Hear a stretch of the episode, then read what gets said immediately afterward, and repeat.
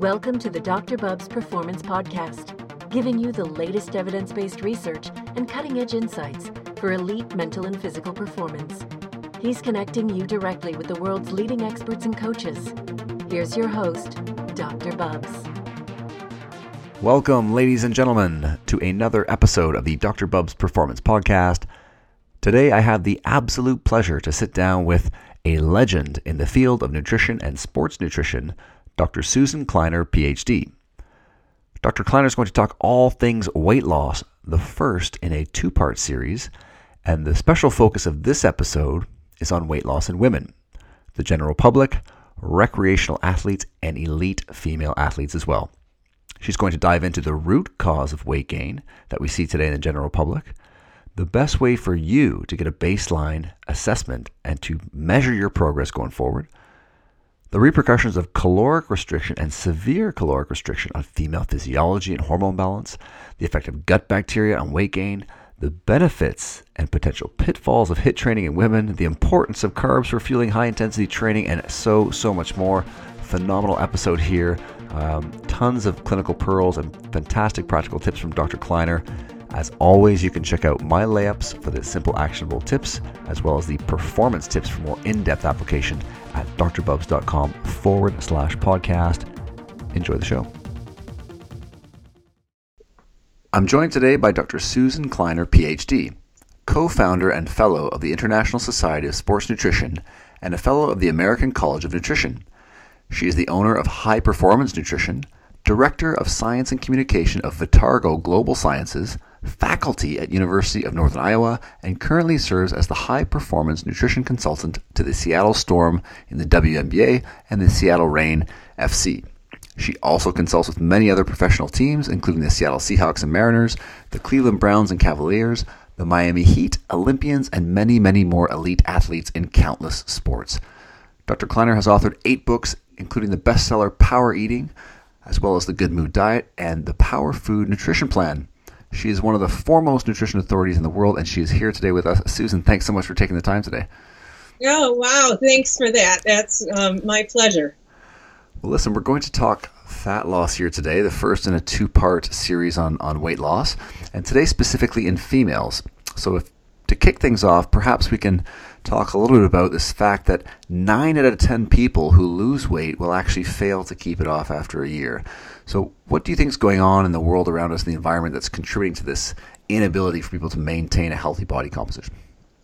You know, it's such a good question, and and I I'm not gonna you know be so bold as to actually have the answer, but one of the big things is is that we are really expert at going on diets to go off of them, yep. and maintenance has not been a focus and so we um, go on, you know, big wish, big dream, big goal, um, highly restricted diets usually, and they aren't possible to maintain. They aren't designed for long term, and typically we are not feeding ourselves or fueling ourselves well enough to then maintain a healthy lifestyle over a long period of time. So, so there are diets that we create to go on and then go off. And you go off and you haven't developed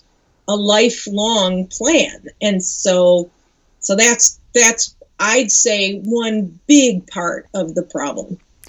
Absolutely. A lifestyle is such a key component of this whole piece. And, you know, for yourself and working with so many, um, women, athletic women, general population, what are some of the, the major hurdles, um, whether it's in terms of their nutrition or, or activity that, that create this issue with being able to consistently lose weight and hold it off?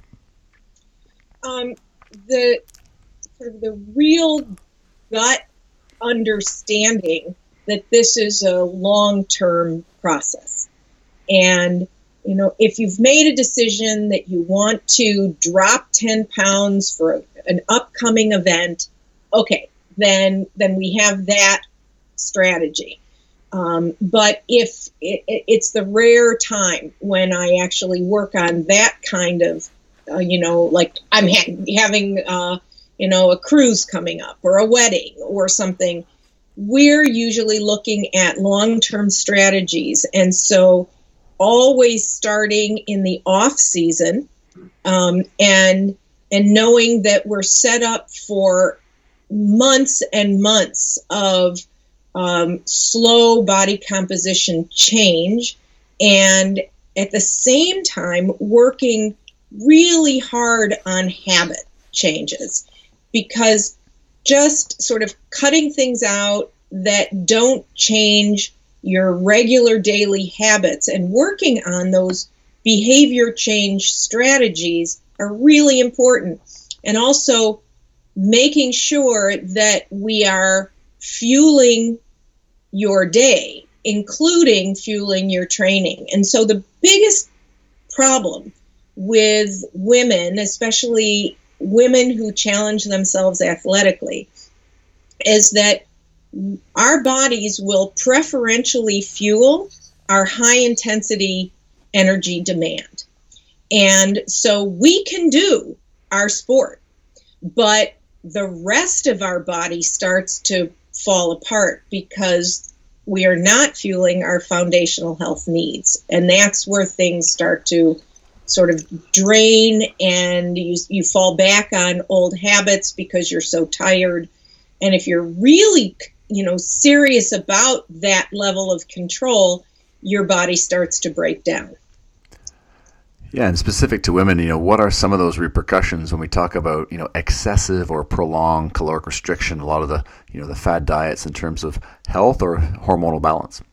Right. So, yeah, I mean, the the our reproductive system, which is controls the top of the pyramid of our peripheral metabolic pathway. Our our reproductive hormones are integrally linked to our energy metabolism.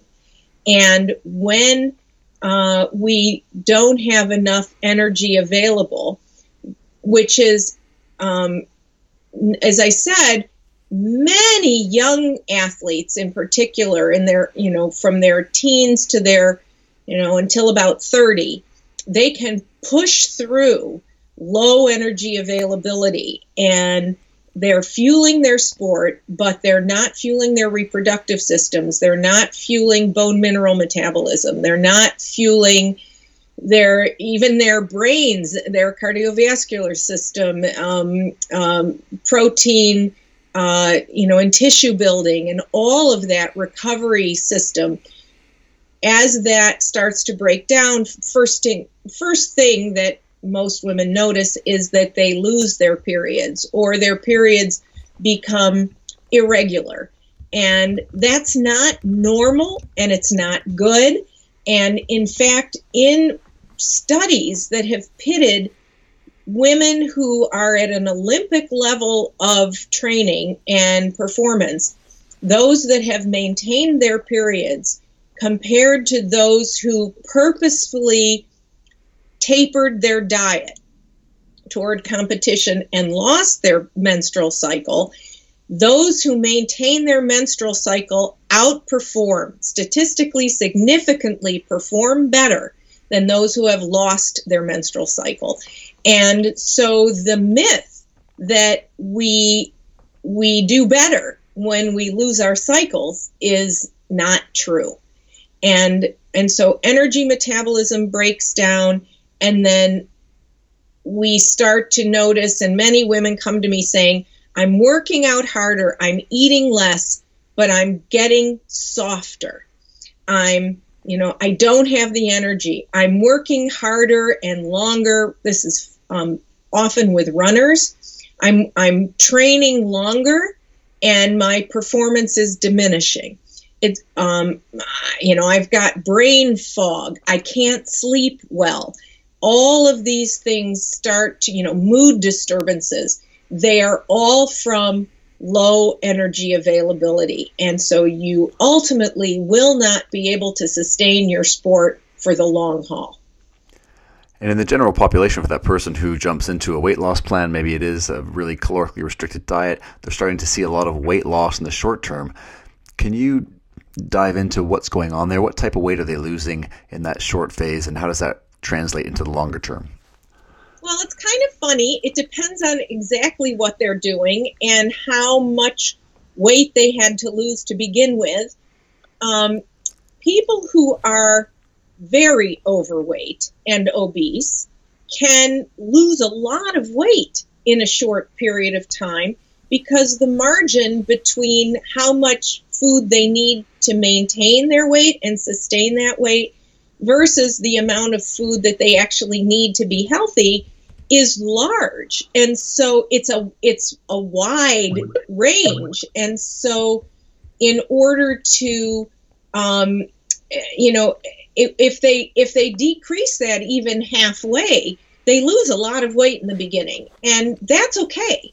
Um, no matter how they do it. In fact as long as they're getting enough of their you know essential nutrients and macronutrients they're, they're it's okay and and sometimes even the data supports that people who lose more weight early on actually are more successful in in maintaining a weight loss program and maybe even maintaining their weight loss over time.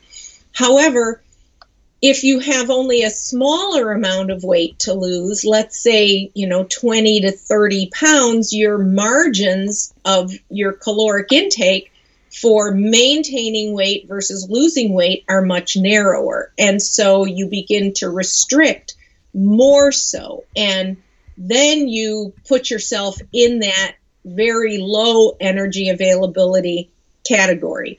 In that instance, if what you've done is let's say the very common practice today is removing carbohydrate from the diet. And I mean really removing carbohydrate, not just taking out the fast food and the snack foods and the and the just starchy foods, but you're still eating fruits and vegetables. If you have removed, if you've gone on a ketogenic diet or you're eating below 50 grams of carbohydrate a day, that can't fuel exercise. That can fuel a couch potato. And so if you're trying to exercise and you're feeling fatigued and you're not sleeping well and you're having a hard time handling your moods, then you're not going to maintain that. You will have lost it initially. Along with the sort of very low carb diet, you lose a lot of water because as we store carbohydrate in our muscle cells, for each molecule of stored carbohydrate, which we call glycogen, we store three molecules of water right in that muscle cell, which is where we want it so that we're well hydrated and energy metabolism can take off like a rocket when we need it when we exercise, and protein metabolism can can kick in when we want to recover, repair, and grow muscle, get bigger, faster, stronger, basically. So, so when that water is lost as we deplete carbohydrate from our body, the scale goes down.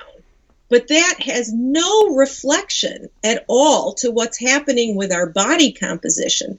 The only thing that body weight on a scale reflects is our body's mass relationship to gravity. True. Nothing to do with fat loss, fat gain, muscle loss, muscle gain. It just has nothing to do with it. So the fact that we've lost a bunch of weight, it is some fat. It's also a significant amount of water. And depending on how large your body is, you can easily lose 10 pounds of water. Um, you know, the larger you are. And the minute you start to eat carbs again, that, you know, nine tenths of that weight returns. And it's very frustrating. And most people say, well, the heck with it. I'm a failure. I can't do this and I'm just going to bag it and go back to the fish and chips or whatever else I've always been eating because because my body is broken and it doesn't work. And in fact, you just have the wrong information. Our bodies will work with the right information. Absolutely well said. And uh, of course, definitely circle back to the mindset piece as we get towards the end here. But um, if we talk about baselines, you touched on things like you know a scale, tape measures, calipers, bioimpedance, DEXA scan. You know, is there something that you prefer with with your clients? If it's general population versus athletes, where can people start? How do your pants fit? I mean, nice. it's what's your goal? Make your measurement reflect your goals. And so if if it doesn't matter whether your body composition, your percent body fat is 28% or 22%, don't measure it. That's not, you know, you're not trying to hit a target because of a specific position on a team where we have, you know, gobs of data that people perform better at that body composition. And in fact, I don't even rarely use that because too many times it doesn't meet that individual's performance level. So, but but really, if what you're trying to do is be healthy, more fit, and look better to yourself in the mirror, then use those measurements. So you can a waist circumference measurement is might be the best measure for you. Um, if you are always sort of lean in your waist, but it's your your hips that you think are carrying your weight, then then measure your hips. Um, and mostly for so many women, it's how do I look in my jeans? And so um, put those on and and see how you look, but don't make it only about how you look. It's really all about how you feel. And um, and how are you sleeping at night? Are you able to rest well? Are you managing your moods well? Are your relationships going well? Do you have enough energy in your day to exercise? Because you should. That's super important. Exercise and diet are not two separate things, they are one. We need to fuel our, our bodies to be able to have the energy to exercise. And if we're not exercising, we won't have the energy that we need to get through the rest of our day and life's challenges well. So, so the, the, the combination is critically important. While you may read that exercise doesn't help you lose weight, it's all about exercise when we want to maintain weight. And exercise during weight loss helps you maintain your muscle mass, which helps you stay healthier and stronger and improve your exercise performance. So, so keep the exercise in your life and challenge yourself. And so those those combinations, what are your touch points in your day of how you feel? Um, are you getting sick a lot? Then you probably don't have enough fuel to maintain your immune system. There's there's all these things we want to maintain our foundational well-being and health and all the systems that keep us healthy and fuel our exercise. And that combination will allow us to have an active life for the long haul and continually adjust our bodies to where we want it to be. For for an athlete, we do look at performance and we may do other measurements, body composition measurements, both for are you getting too lean? Are you dropping too much weight? As well as um, knowing what your body composition is, I can best determine your absolute energy needs. And so we do uh, body composition measures based on what are the tools available either from my office or the team that I'm working with. And, and those can flux between multi-frequency bioelectrical impedance uh, to DEXA scans or or whatever is available. Uh, bod pods, um, some teams have.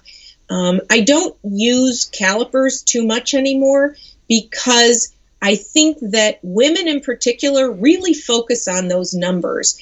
And when I work with my clients, I don't give them their numbers. I tell them that they're irrelevant, that I need them to help determine their energy needs. They just need to keep doing what they're doing and focus on how they feel and perform. Yeah, great advice there in terms of um, being able to link a lot of the things around weight loss to the health measures in terms of things like yeah people struggling to stay asleep or fall asleep people with digestive issues people with low energy people whose mood or anxiety. I mean it's it's when you tie it into that health picture it obviously drives some of those habit changes so much more. And i love what you mentioned there around yeah not even giving them the numbers because it's more important for you as the clinician versus you know their overall outcomes. If, if we look at you know classic strategies in nutrition for weight loss. You know physiology textbooks will tell us okay cut 500 calories per day. You know you arrive at your weekly fat loss but of course we know it's not quite so linear uh, in real world clinical practice. So um, you know in your book power eating you, you, sh- you, shed light on this. You talk about the work of dr dan Benardot and comparing groups that had 300 calories versus 500 calories less per day. Can you share some of those insights with folks and yeah. You know it's funny. A lot of people um, that are out in practice. Um, uh, you know, well, I guess I could say on, on all sides, whether it's in laboratories, scientific data, there there hasn't been a lot of corroboration of his of Dan's numbers, and he hasn't continued that that research. However, I find it to be amazingly accurate, and I think that again, because the population that I work with typically is not obese.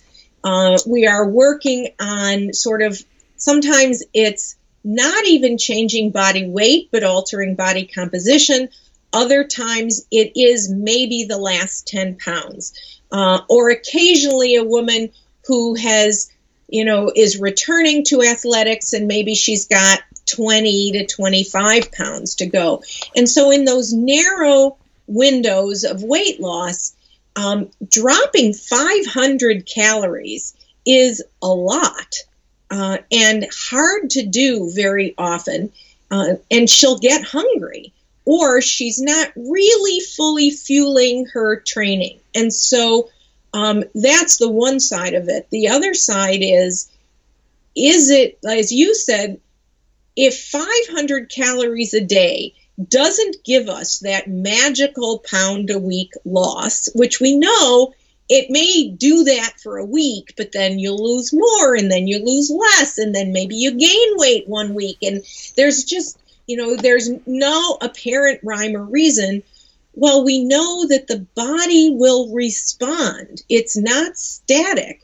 It is a dynamic system that responds to the internal and the external environment. And so so the if you can say, well, let's just drop you by 300 calories below what we know your absolute energy needs are and see what happens, I find it's actually uh, a more satisfying diet to the client and that the typical response of the body is more consistent because we're not like sending up those flares that we are in an energy deficit and your brain and your whole metabolic system is going to start to slow down because it responds to an energy deficit.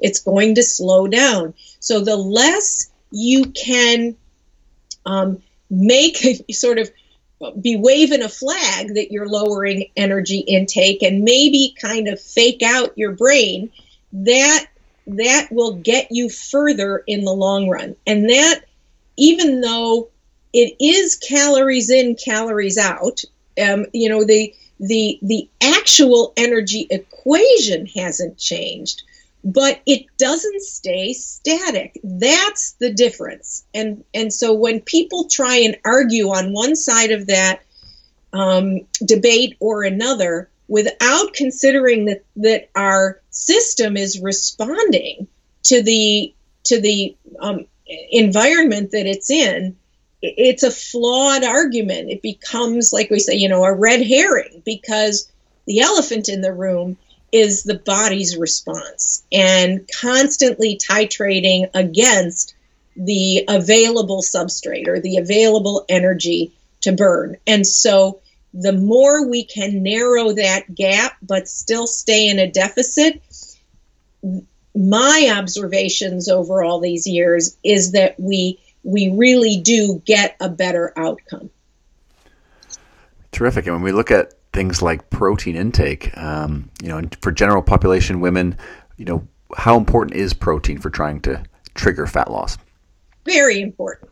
Very, very important. Um, so, you know, we we look at sort of dietary data, and everyone says, "Oh, everybody gets plenty of protein." Well, I don't see that. In fact, I, you know, it's better now that there's been such an emphasis on protein, but you know, women in general, especially active women, restrict either restrict their diets on purpose um, because they are, you know, concerned about weight loss and may have some misinformation.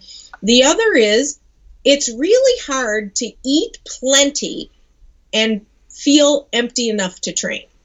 And so we're restricting for hours around exercise so that we don't feel too full and have GI discomfort. So, um, making sure that women are eating enough protein. Protein is critically important for muscle protein synthesis, or as we say, um, um, muscle um, recovery, repair, and growth. We also need protein to support all of you know our immune system our reproductive system. It, it, plays a role in so many areas of of all the systems in our body. Protein does help us maintain our muscle mass as we are losing weight and it increases energy metabolism and it decreases appetite. So so it's really our friend during a weight loss plan, but it's also very important whenever we are, no matter where we are as far as our, our body is concerned. And so I recommend at least 20 grams of protein five times a day for most of my athletes and many of my athletes i it may be six times a day or it may be a little larger serving each time to get in their protein needs so that means that you need to have protein every time you eat throughout the day and um, not just a bite or not just a little, you know, uh, ounce of cheese. It means that you need to focus on protein at breakfast with, you know, if you're if you're uh, an omnivore having, you know, fish or eggs, dairy is easy at breakfast and and and getting, you know, at least three ounces of whatever you're consuming. And the same thing each time you eat throughout the day. And if you're, you know, eating mostly plant foods, then making sure that you're getting good sources of protein in your grains and beans and, and nuts, legumes, all of that is really important. Uh, and also understanding that nut milks are not good sources of protein. Yeah, very good point. I mean, it's definitely one where I think a lot of the um, I see in clinical practice of, of, of fear of, of, quote unquote bulking up with too much protein is, is often cited. And, and, and as you mentioned, you know, thinking that you can swap out a nut milk for, for traditional milk as well as a source of protein. Um, any other strategies in terms of, you know, whether it's supplements or th- meals throughout the day for, for people to be adding in more proteins? You know, again, I think it's I there's there's women who do much better on three meals a day and maybe one snack or they're three meals a day and they their snacks are actually especially athletic women around their training. And um, and so and then there's women who sort of are more comfortable grazing. And um, i really focus on not just the protein, but healthy carbs and healthy fats every single time you eat. Uh, the combination each time you eat is very helpful for having all of the nutrients available that you need sort of floating around in your bloodstream all the time. And uh, that's that's one side, and it's important biochemically, for brain function, for mood. And we know that mood and mental energy uh, during the day, ability to focus, also ability to rest, relax, and sleep at night is critical for just healthy functioning of anybody, but it's very important for weight loss. So uh, it's it's important for helping to control uh, our choices and not panic eating. Uh, and it's also important to help decrease anxiety and coping with stress. And ultimately, rest and sleep at night plays a huge role in our ability to manage all those stress hormones and get the growth and repair at nighttime that really helps us lose weight. Um, secondly, again, fueling around your training. So many women are phobic about starches. So, starchy foods like potatoes, breads, uh, pastas, even some women beans. Um, sources, and I'm not saying cake and cookies. I'm talking, you know, um, that that's okay to eliminate from your diet if you want to, but you know, and added sugars. But what you do need as an athlete is the the fuel for your training. And if you do any kind of high intensity training and certainly have an athletic challenge as part of your training then you must fuel your body with carbohydrate. If you don't then when you do that high what you think is high intensity training feels like high intensity training actually what we call your rate of perceived exertion how hard you think you're working will feel out of a scale of 10 like a 9 or a 10. But if we actually measure your work output, it's much lower, what would normally feel like a 5 or a 6.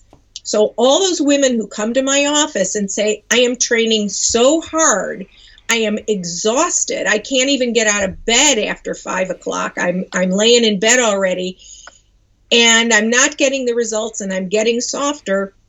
They're always on low carb diets and when we measure their work output, it's low. And so they're not getting the training effect that they think they're working toward. And their body certainly isn't responding with the weight loss that they think they should get. They're not burning the calories that they think they are. So there's no advantage to underfueling your training.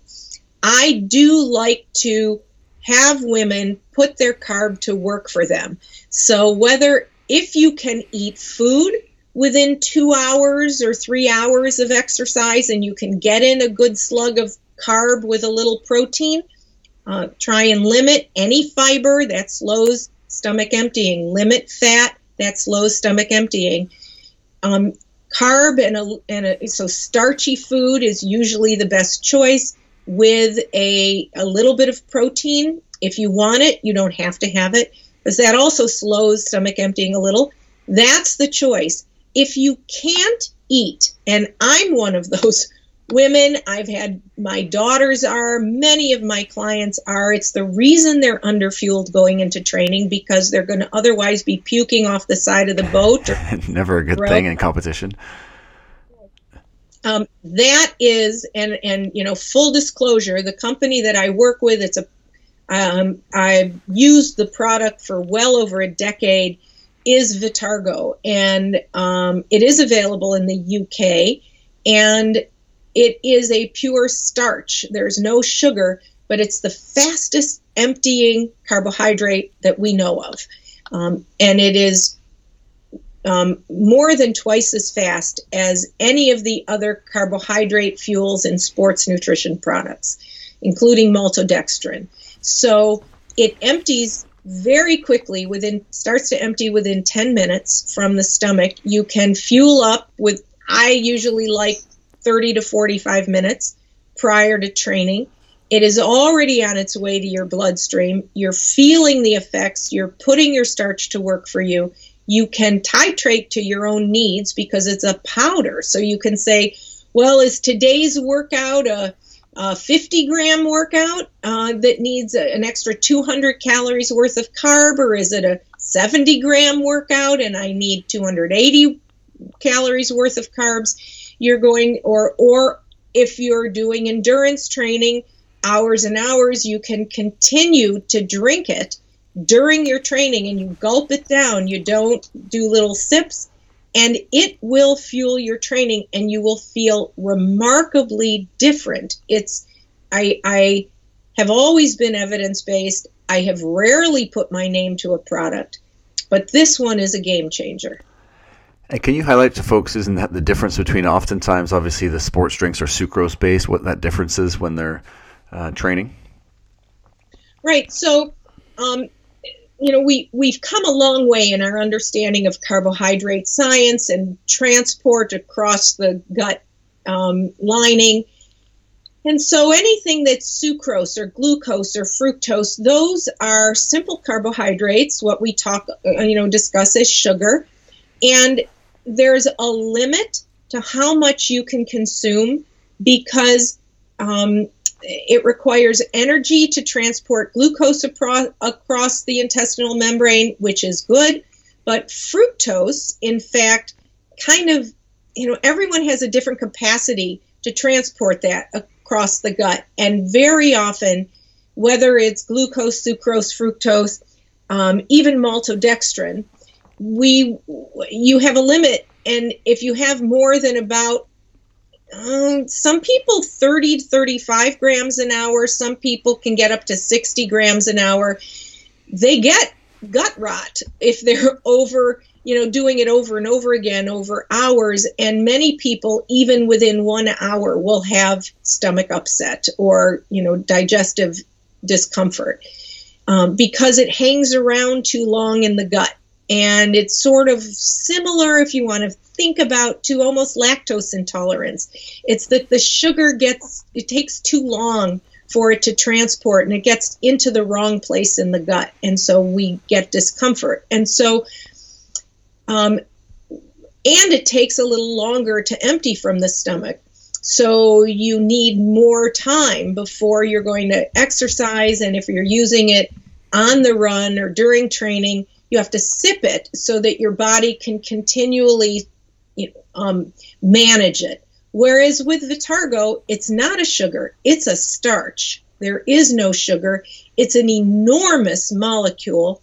Um, because of that, and there's a whole lot of science we could get into, in all likelihood, it does not pull any fluid into the gut if you have too much. And I have athletes who can consume 100 grams an hour, 150 grams an hour, which means Ironman competition or you know any of the ultra distance athletes can can fully fuel and we never need to to refuel 100% of our energy. We're mm-hmm. eating we do have some stores but the more you can push carb in in an athletic event that takes that's over a long period of time, the more fuel you've got for your sprint to the finish. That's the key. That's what we're all aiming for. And so if you can both have no sense of fullness, no sugar spike, no crash, no sense of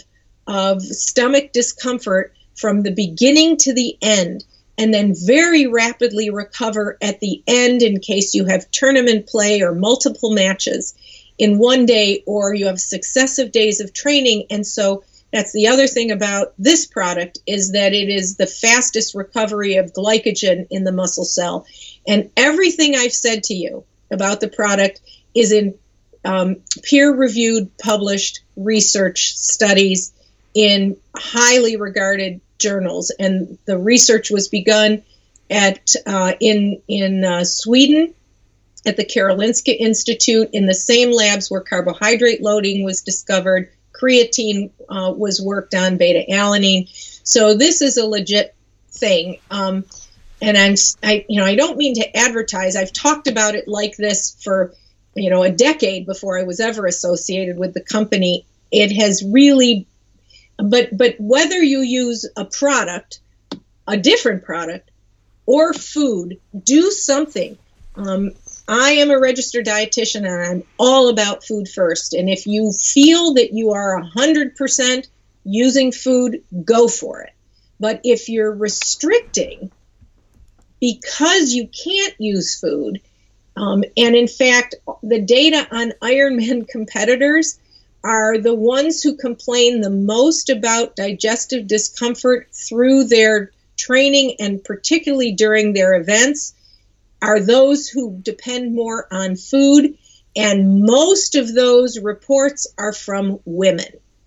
So be aware that it is not a necessary evil or side effect of doing intensive exercise to have digestive upset. Kind of yeah. like people assume that, well, it just hurts when I go to the dentist and there's no better way. And then all of a sudden you got to a dentist who cared about your pain. exactly. Well, yeah, I mean, it's great insights there in terms of you know circling back. You know, low carb diets being a great proxy for just getting the junk and the sugar and the processed things out of people's diets, especially people trying to lose 20, 30 pounds more um, to achieve that caloric deficit for weight loss. But then we, you know, the message almost gets confused because as folks are fitter and more athletic, carbohydrates becoming so key for that training effect, uh, and being able to get those in is just crucial. So, um, if we dovetail this into something you touched on earlier, which is HIIT training, you know, is that something that if people are looking for time efficient ways to to get leaner, to get fitter, is that a good strategy for them to incorporate? Absolutely, and you know, this week there were more studies. Every, I think, I think I don't know how many studies a month are published on this now. It really is even if you're not time restricted, it's it's the right strategy to include as part of your training. So yes, HIIT training, high intensity interval training, where if you're time restricted, you can get a great workout where you're using your whole body and you're using all your energy systems. And the reason that this is so important is because the recovery from that exercise, not only do you get a really good metabolic hit and a good training effect from HIIT training, but your recovery takes a lot of energy. And so the afterburn is long and high. And that's what that's really when you lose when you burn fat. So so that's the goal. It's not under fueling your training so that you think you're burning more calories during your exercise, uh, or you're getting a greater benefit from the calorie burn during exercise because you're not fully fueling that exercise. In fact, you're going to be burning fewer calories than you could have if you would have fully fueled your training. It's on the the, the backside. It's the afterburn. So the higher the intensity, the longer the duration, the heavier your workout, the higher the afterburn, and that's when you burn fat. And that's the goal. And that's what's sustainable. So then when you take your recovery shake or you eat your recovery meal, that increases your caloric burn. You get another 10% of an energy burn when you refuel and recover. So, not eating after exercise and thinking now I've really helped my weight loss. No, you've lost one of the big added benefits of training, which is the additive effect of refueling yourself and compounding that energy burn. So, so fully fuel your training, rec- train as hard as you possibly can to your maximal capacity, increase the afterburn, and recover with some kind of good meal or shake or whatever you do. And and then if you're restricting if you want to lose weight cut out calories another place in the day but not around your training. That's my secret to what i do with my athletes great advice. And uh, last year I had Dr. Martin Gibala on the show. So for listeners listening in, he's had some great uh, protocols for, for HIIT routines, especially for people who are time challenged, as you mentioned there. You know, can get some great uh, benefits. And you know, on the other side of things with lifting weights, one of the common, obviously, things I'm sure you've heard is the idea of again getting bulky if we're lifting weights you know how important is lifting weights uh, for women in terms of weight loss? And is there you know when we lift heavier weights versus lighter weights can you highlight some of the different effects in terms of neurological versus muscular? Yeah so it is the rare woman who really gets bulky. I mean we just can't. We don't i mean unless you're unless you're taking the juice you're just not going to get bulky.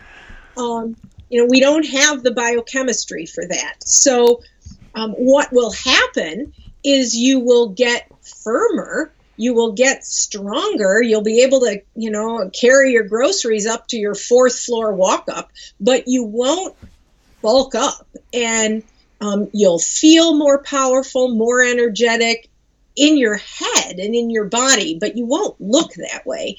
So, um, maintaining your muscle throughout your lifetime keeps us more independent as we age.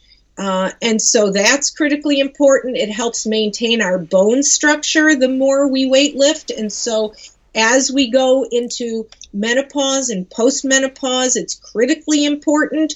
It's not just popping calcium pills that are going to keep your bones healthy. You must be doing resistance training. So, the other part, as far as weight control, is that we know that people who do resistance training exercise while they're on a weight loss program maintain more muscle mass and lose equally as much fat, for sure. Um, and in some studies, more fat. So again, it's not about what your body weight is, it's about what's your composition. Because two women who have uh, the same exact weight but one is at 32% body fat and one is at 24% body fat, they will look remarkably different. And the one at the higher percent body fat will definitely um, look much bigger, even though their height and weight is the same, than the woman who is a higher muscle mass and a lower body fat.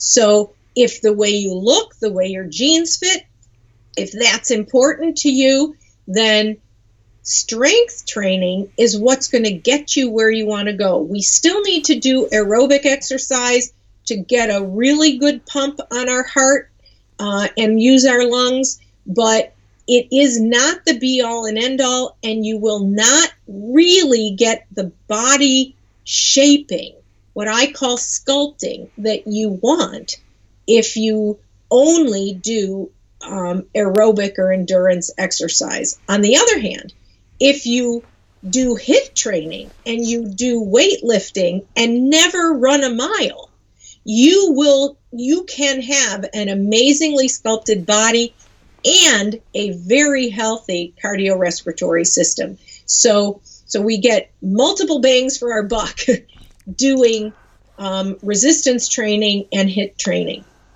Awesome. Very well said. Um, and I know we're getting on here, so I want to respect your time. But last couple questions here. One of them very common is the use of supplements and, of course, thermogenics for weight loss, um, whether it's caffeine supplements, pre workout supplements. Where do you stand there in terms of the you know, person trying to lose that 30 pounds for weight loss? Is this going to support them? Is this going to become more problematic on a mood, sleep front? Um, can you provide some insights there? Yes. Agreed. So, um, you know, again, two sides to this story. So, if you're training hard and you, you you're a caffeine user, let's say you you know drink coffee or tea or anything, again, I like to put the caffeine around training because it will, for many people, um, help them work out harder longer. So we call it reducing the rate of perceived exertion. So you're you're training harder and you don't notice it, uh, and you go longer. So you may get a better workout. Um, but you don't use caffeine alone. I have my clients mix it with their carbohydrate pre exercise. Now, most um, pre workout formulas have no carbohydrate or a drop you know, maybe five grams at most. And so, so 20 calories of carb at most. And that drains you.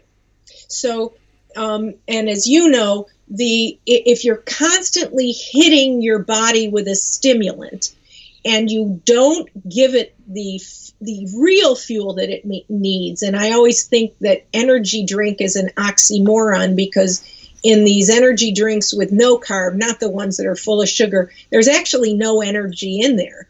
Um, the energy comes from macronutrients that have calories. And so when you're drinking very low calorie energy drinks, you're actually draining energy from your body. You're robbing your body.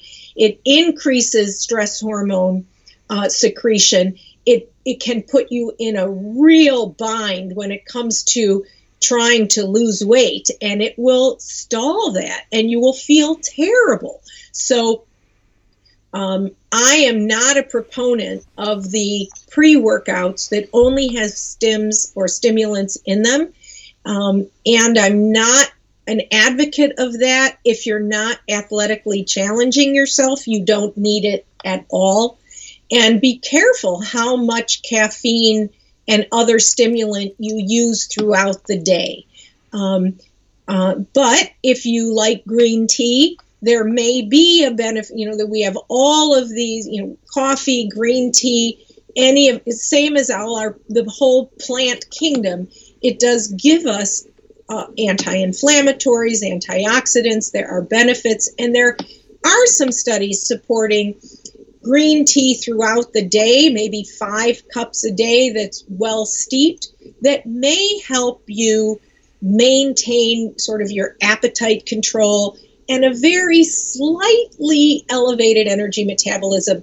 It's nothing to write home about. It may be at best 50 extra calories in the day, but there's a health benefit to it as well. So, and most people don't get caffeine jitters from drinking green tea. So I like to kind of mix it up with different teas. There can be green, it can be oolong, make sure they're good quality, where they come from, they're clean. But um, but the the idea of just the pre-workout um, is can can really put you in a very bad place as far as uh, overstimulation of the body and as you, anxiety and and disturbed weight loss because of stress hormone secretion. Yeah, that's very well said because it's definitely something that I see people can kind of fall down that, that trail of, of maybe getting some benefit with their workouts with a bit more coffee and then with an added supplement or stimulant and then all of a sudden you go down that road people are really relying on them we start to interfere with deep sleep and now there's more cravings and fatigue and it really starts to unravel for them um, so again fantastic insights susan thanks so much for taking the time today i'm going to wrap things up with one last question for you if you had to recommend one thing for someone, a female client trying to lose weight, I know that's incredibly difficult, but if you had one general suggestion for folks, what would that be? In in sort of the clientele that I see, and I would say it's pretty universal. Make sure you're fueling your training. Don't go and and you must be exercising. That's number one. Um, I don't take a client who doesn't exercise because I don't know. It's a lie to say that I'm going to help them sustain a healthy body, body weight for a lifetime. So you can't do it with diet alone. It must be the marriage of diet and, and physical fitness.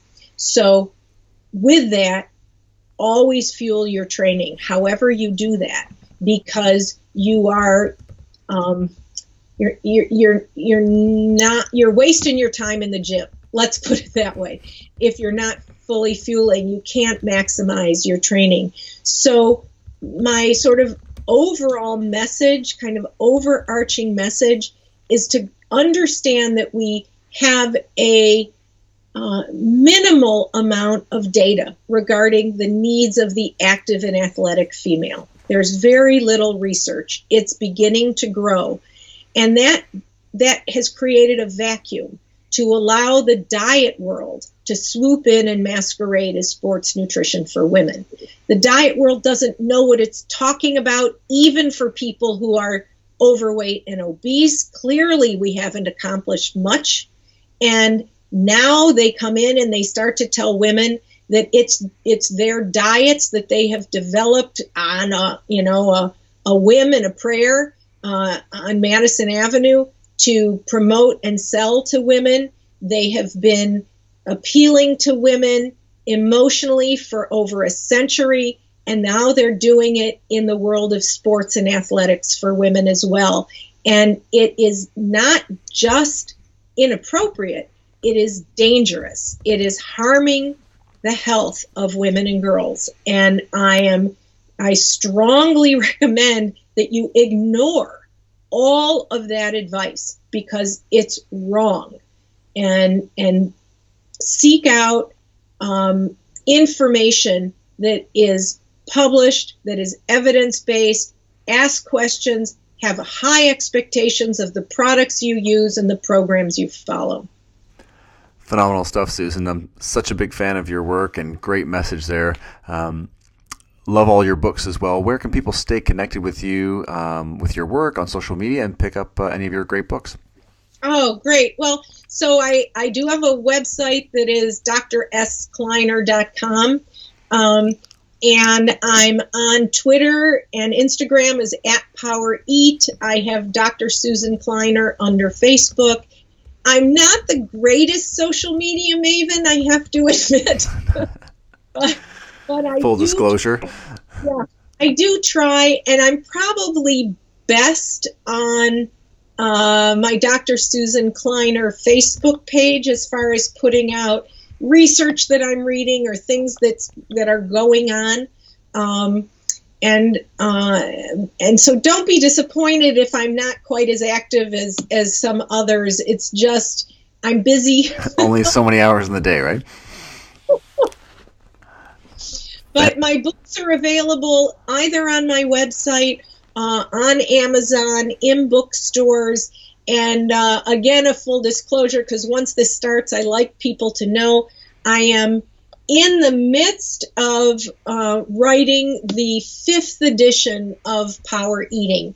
So um, watch that. It should be, I hope, published. Um, uh, maybe the fall of 2018 is is kind of the goal. So um, stay close to my social media because I will probably be posting little excerpts as I'm um, getting close to to publication. Fantastic. Well, we'll definitely include all those links in the podcast summary and the show notes at drbubbs.com forward slash podcast. Susan, thanks so much again for taking the time today. Thanks for everyone else tuning in. If you have any questions or comments, we'd love to hear from you. Uh, on Facebook, Instagram, or Twitter at Dr. Bubbs. Of course, if you enjoyed the show, please subscribe and share with friends. Thanks for listening, and we'll see you guys next week. The Dr. Bubbs Performance Podcast endeavors to provide accurate and helpful information to listeners. These podcasts cannot take into account individual circumstances and are not intended to be a substitute for health and medical advice from a qualified health professional. You should always seek the advice of a qualified health professional before acting on any of the information provided by any of the Dr. Bubbs Performance Podcasts.